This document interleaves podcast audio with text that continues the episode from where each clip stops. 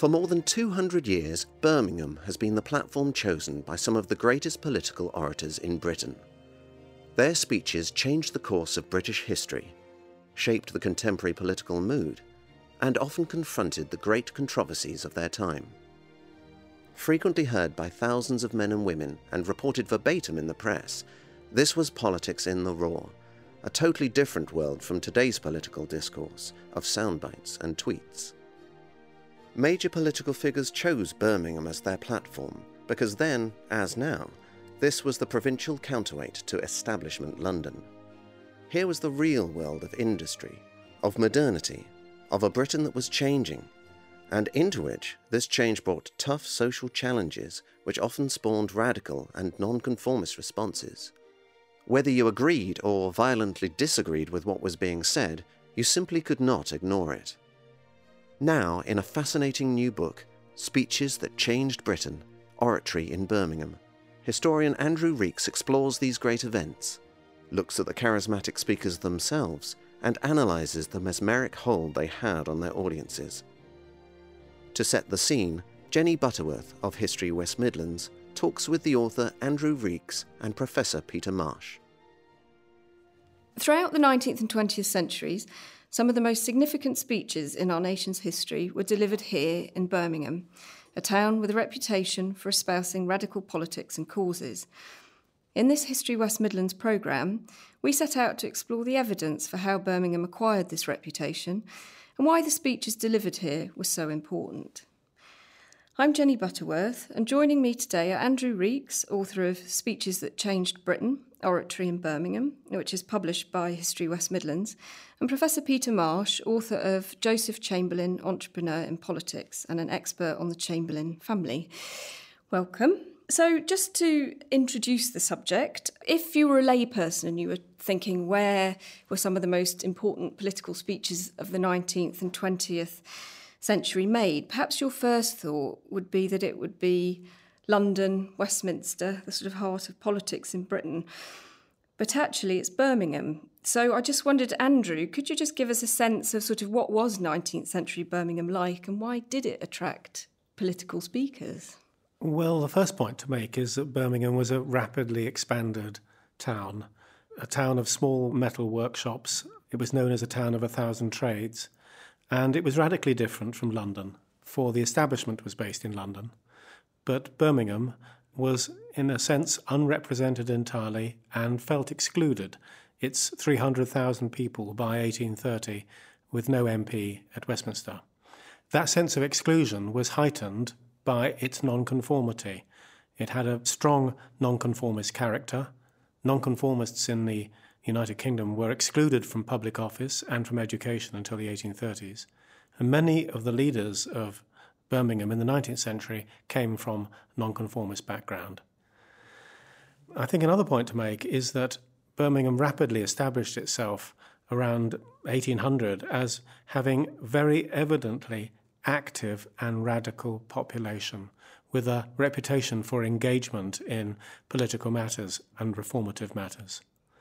So it's not entirely surprising that across the century it should take over from Manchester as the provincial voice in Britain rather than, of course, London, which was the establishment centre of Britain. As Andrew says, Birmingham was characterized until the 1850s by small workshops where master and men worked side by side, and the class distinction, the economic division, was not glaring, whereas in Manchester, great textile factories and great distinction socially and even more economically between the masters and men, what we would now say is between capitalists and labor. So that made Birmingham a fertile ground for dialogue between the classes that were excluded by the establishment. So many of the speeches we're going to talk about and the feature in this book are speeches with the speaker from the upper middle classes and the audience from the middle or working classes. That's a popular dialogue that these big rallies give rise to. So that's probably a good moment to introduce our first character, Thomas Attwood. Andrew, do you want to just tell us a little bit about him? He is a Birmingham born and bred. He's from a local metal manufacturing family, but also a banking family. And he was, in a sense, driven into politics by his sense of frustration that the government would not heed his advice on currency reform. The government was wedded to the gold standard, and that was deflationary. And he believed in paper money and checks and bills of exchange and so on.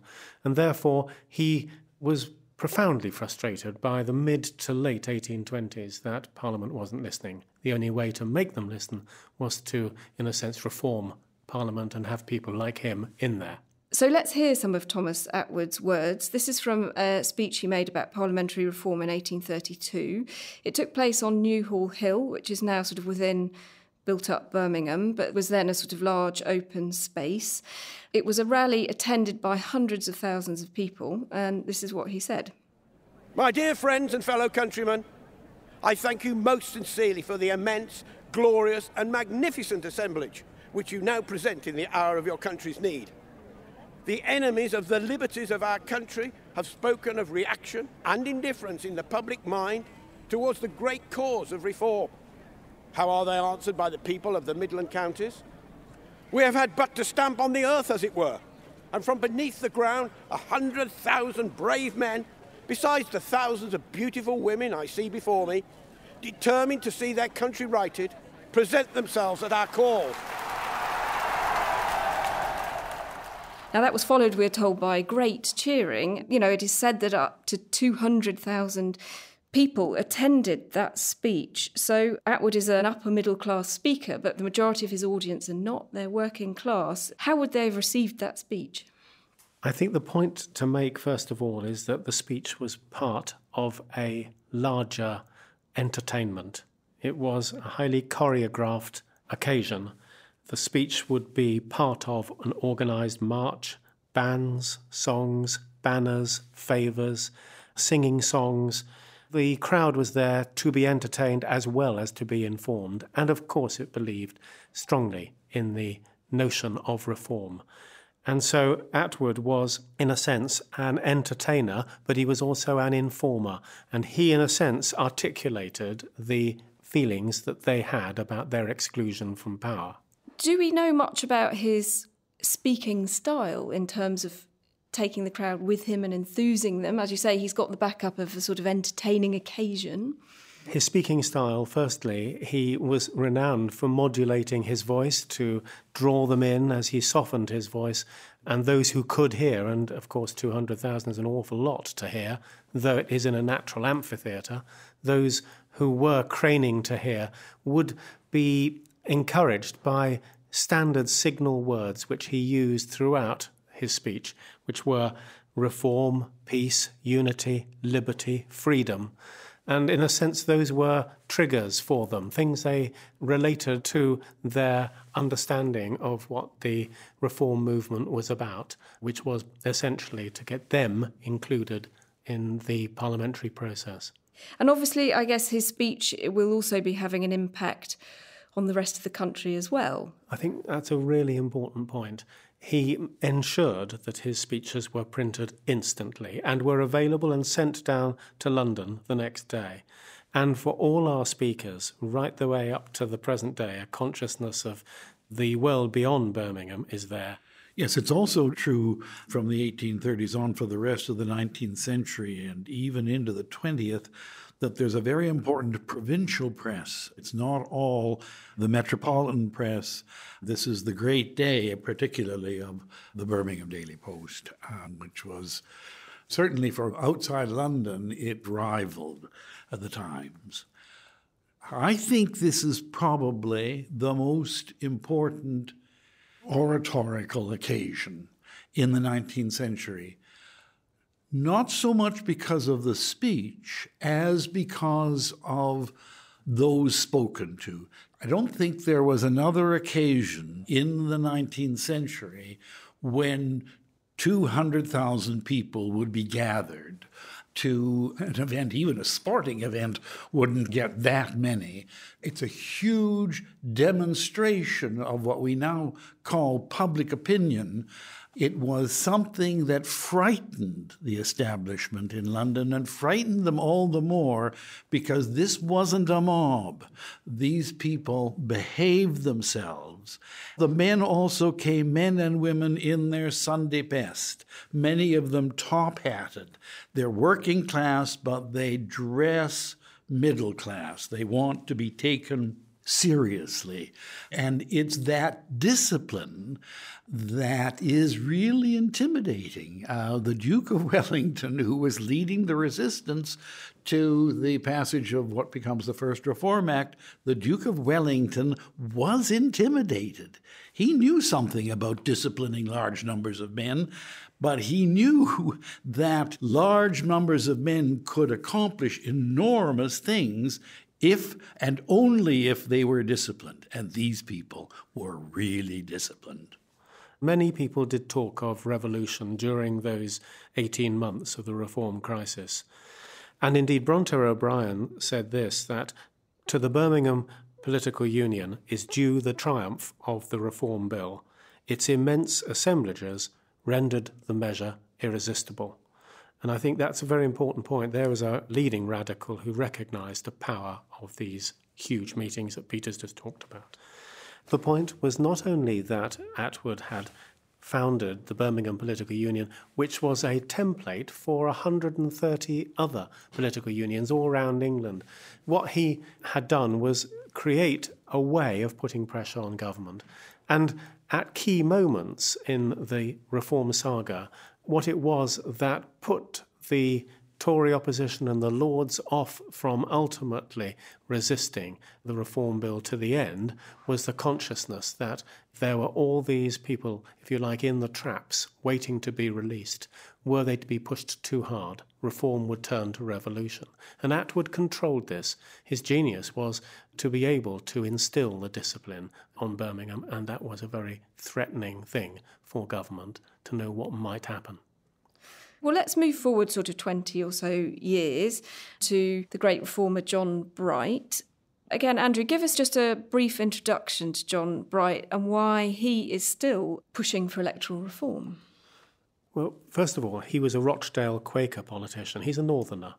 He established his reputation with the success of the Anti Corn Law League, which won the repealing of the Corn Laws and established his reputation as a leading radical.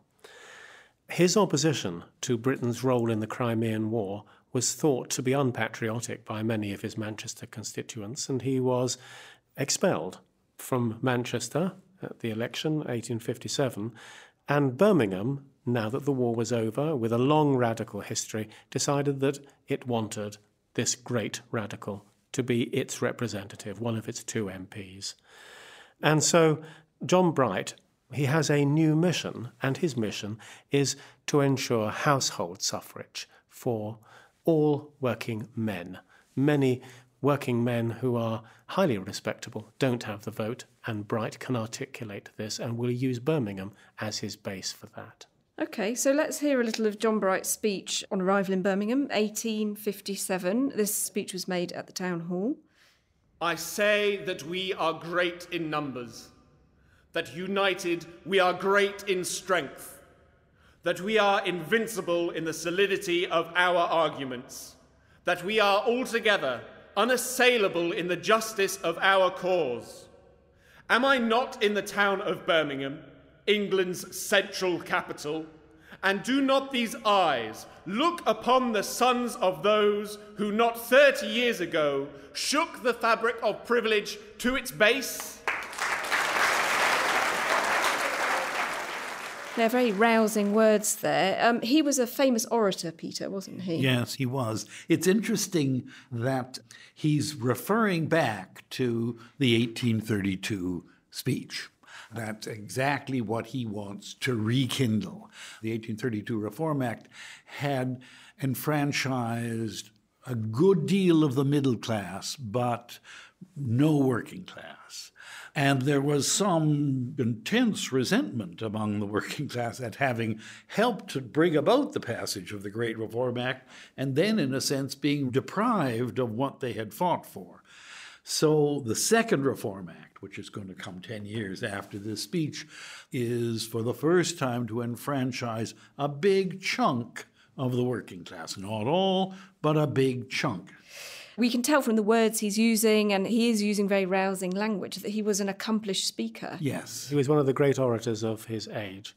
And I think it didn't just happen. He worked at it just as Joseph Chamberlain worked at speaking.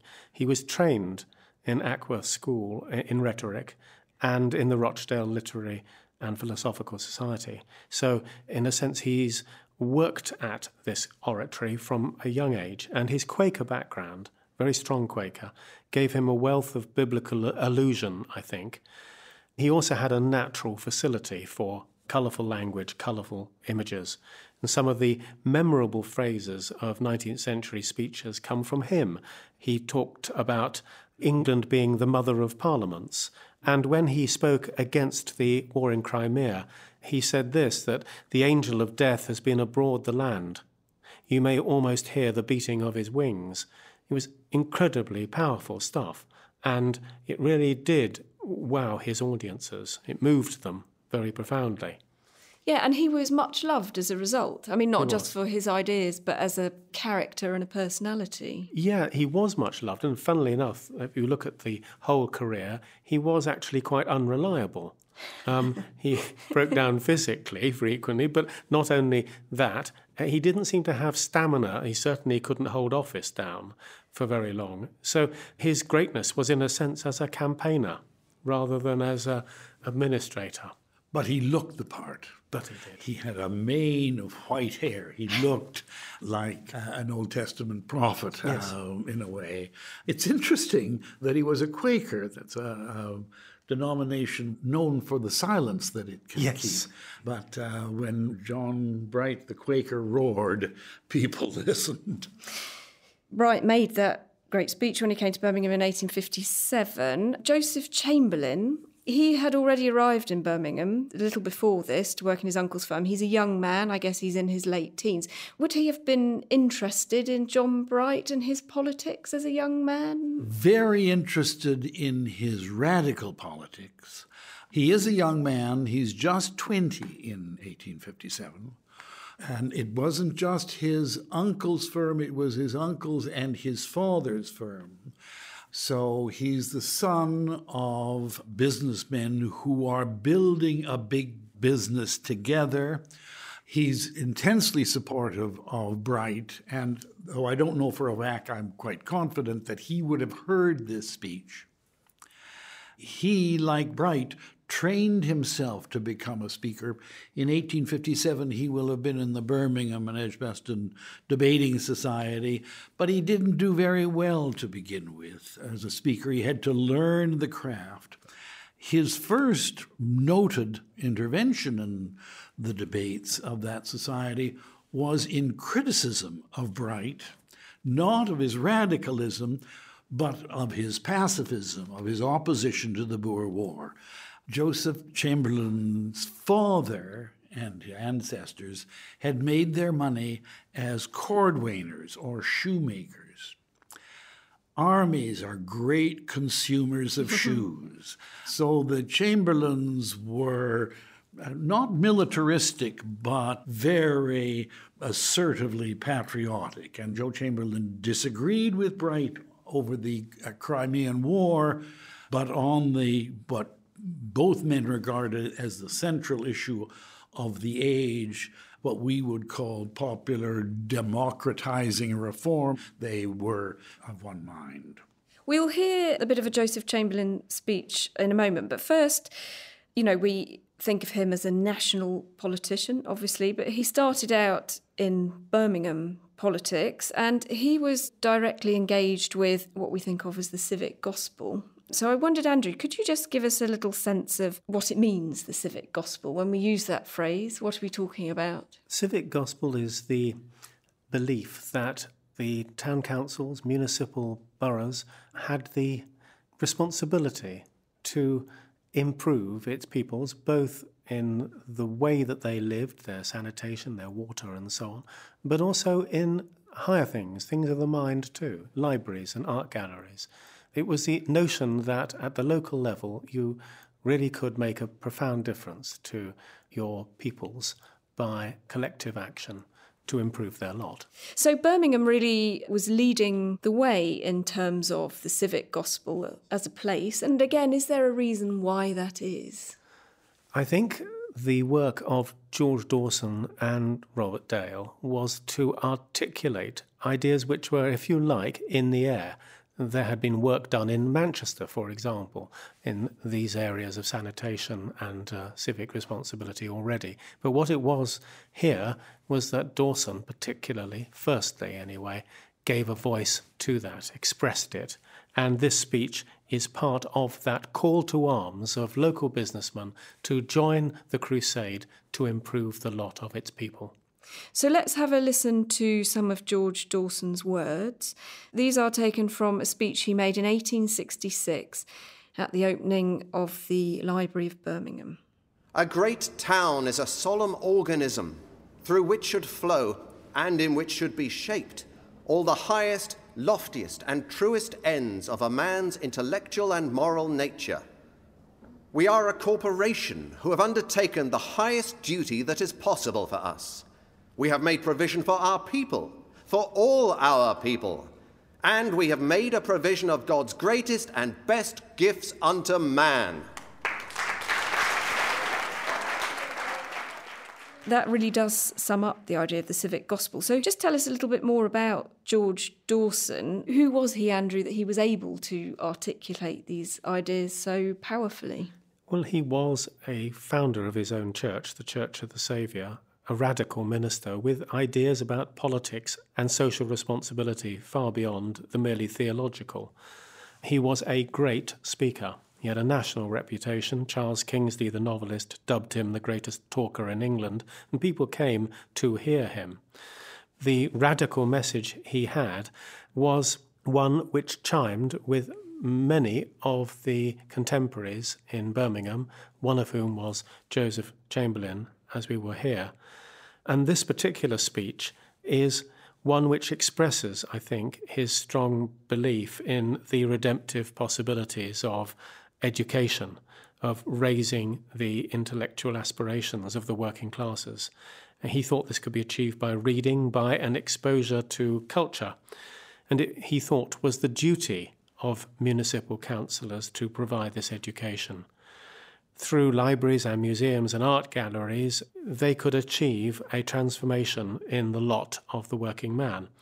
And he wanted, and this was really important, he wanted successful businessmen who hitherto had been disengaged to, if you like, come on board and lead the crusade for the civic gospel. This is a remarkable speech. The corporation, the town, is being given the role usually associated with the church. This is a civic gospel with as much emphasis on gospel as it is on civic, and that makes it truly radical.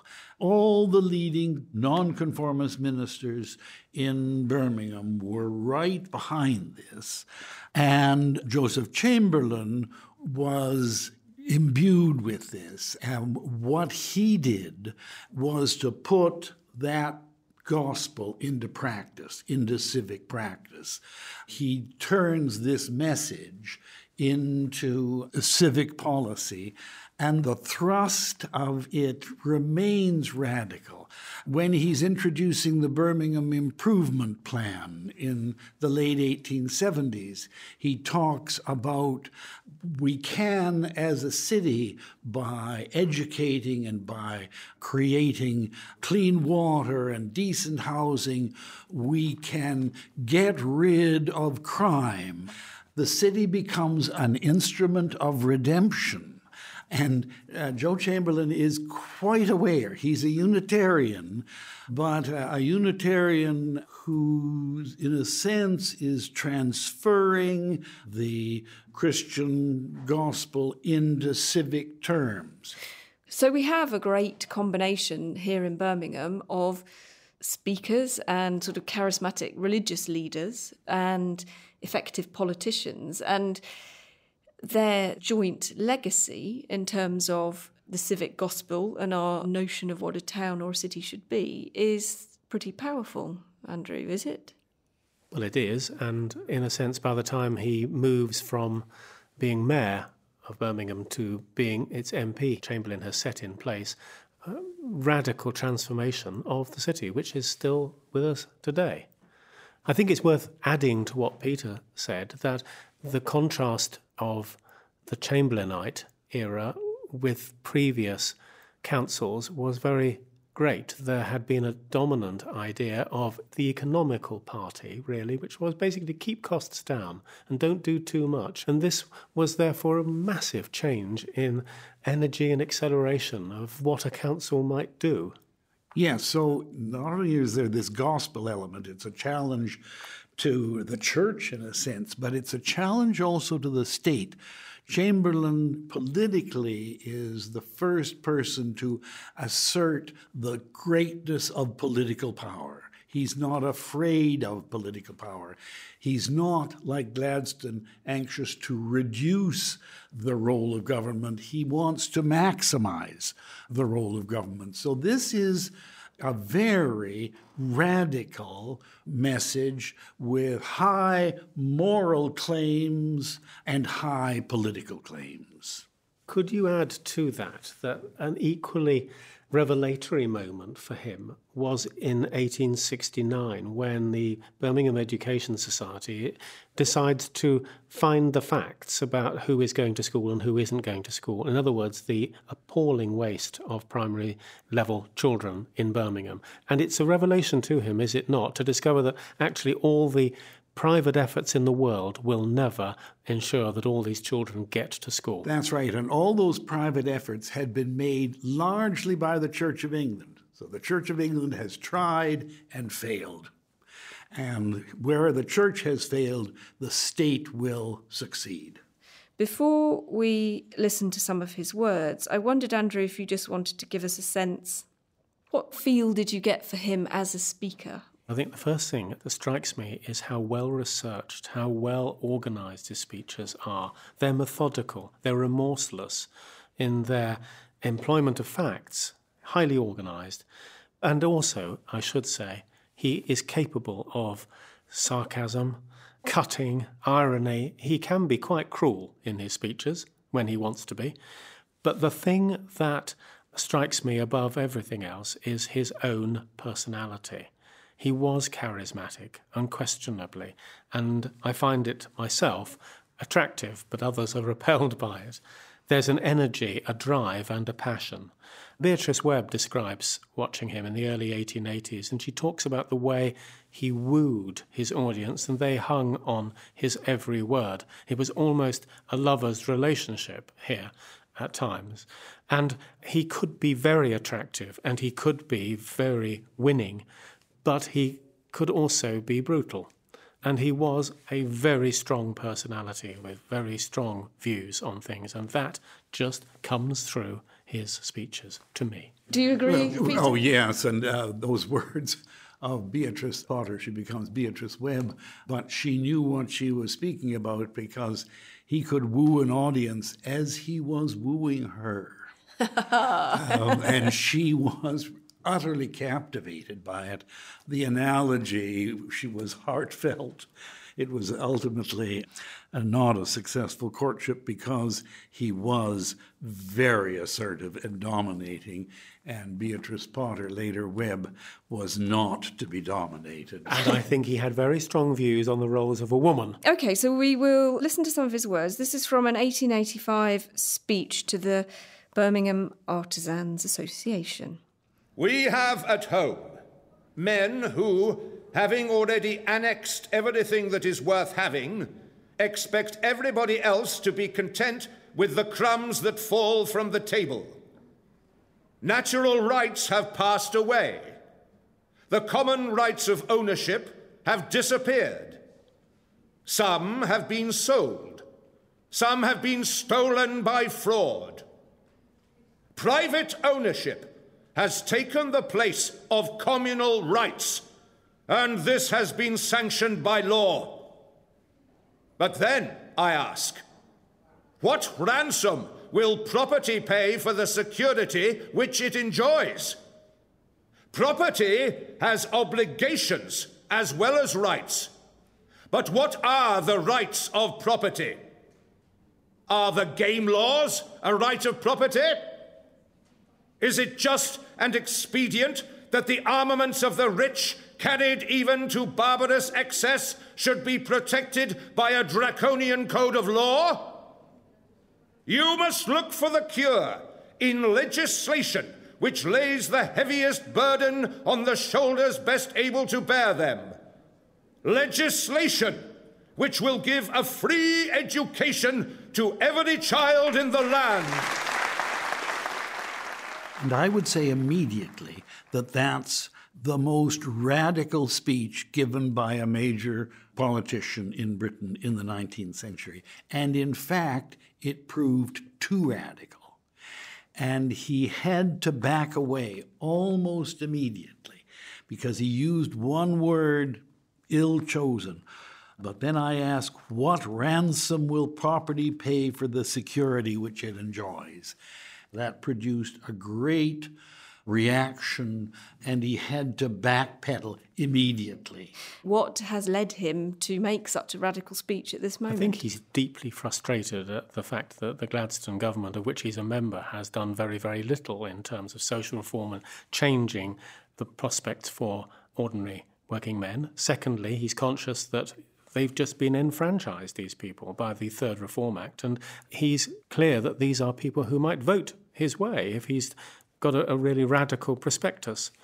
I would absolutely agree with Peter. The word ransom is terrifying, and it showed to me the real radical Joe Chamberlain. He really was ahead of his time, ahead of any other politician.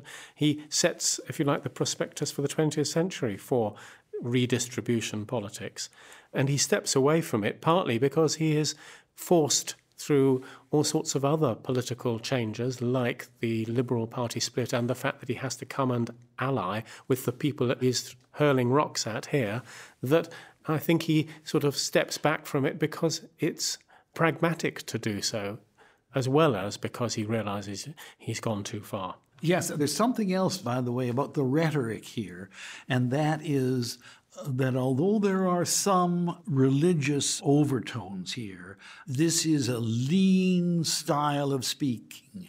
And it's easy in the 20th and even in the 21st century to go back to Joe Chamberlain's speeches and read them with complete understanding. This is lean, modern, unadorned prose. And that was quite new and sets the style for what's going to come after that. It's also in, right at the end uh, legislation which will give a free education to every child in the land, and he found within months of saying that that this also was another potential can of worms. How were you going to pay for free education? How you approach, how you move toward these principles?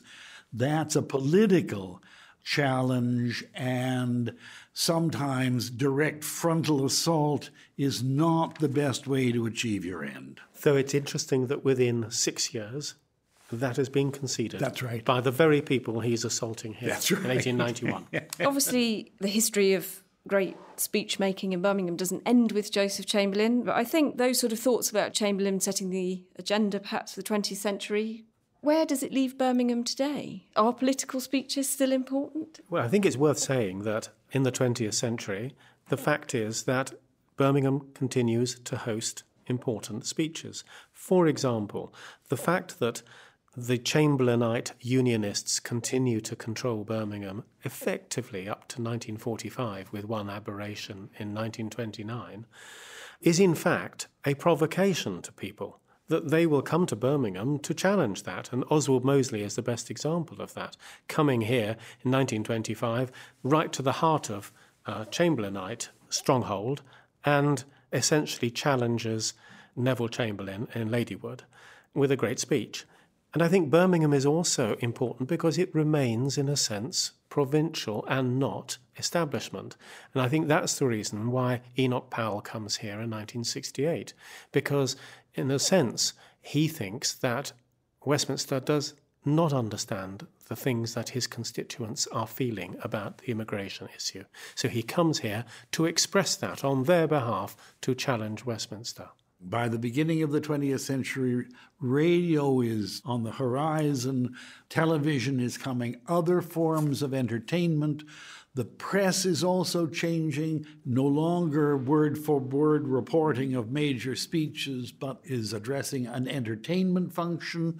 So there are competitive forms of entertainment. You described the entertainment function of Attwood's speech with bands and banners in 1832 there are other shows in town in the 20th century, and the greatest age of political oratory has passed, with, of course, one very remarkable exception, and that's Churchill's wartime speeches. Although they were heard mainly on radio, they were not delivered to mass audiences and it's the recordings that we hear. Well, that does feel like a very good point as we are here in a recorded environment discussing these speeches to draw ourselves to a close. So, thank you very much, both. It's been a fascinating discussion and definitely enough to convince us of Birmingham's important role in our nation's history as a magnet for political speakers. The important story of political oratory in Birmingham doesn't end with the death of Joseph Chamberlain. In the following decades, many famous and sometimes infamous speeches have been made here. In the 1920s, the city became the platform for Oswald Mosley to argue fiercely for his radical brand of socialism, which, when rejected by the Labour Party, set him on the road to fascism. And it was to Birmingham that Joseph Chamberlain's second son, Neville, returned after his meeting with Adolf Hitler in Munich to justify his policy of appeasement in a vain attempt to save his premiership. The respite he gained was short lived when, a year later, the Nazis invaded Poland. After the Second World War, Birmingham continued to be a focus for radical political argument. Famously, Enoch Powell chose a nondescript ballroom in the Midland Hotel to ignite a fierce debate with his apocalyptic vision of Britain's future. And, fittingly, two recent speeches delivered in the city, one by Nobel laureate Malala Yousafzai and the other by Prime Minister David Cameron, offered a 21st century vision of a Britain where ethnic diversity is an asset and not a cause for fear.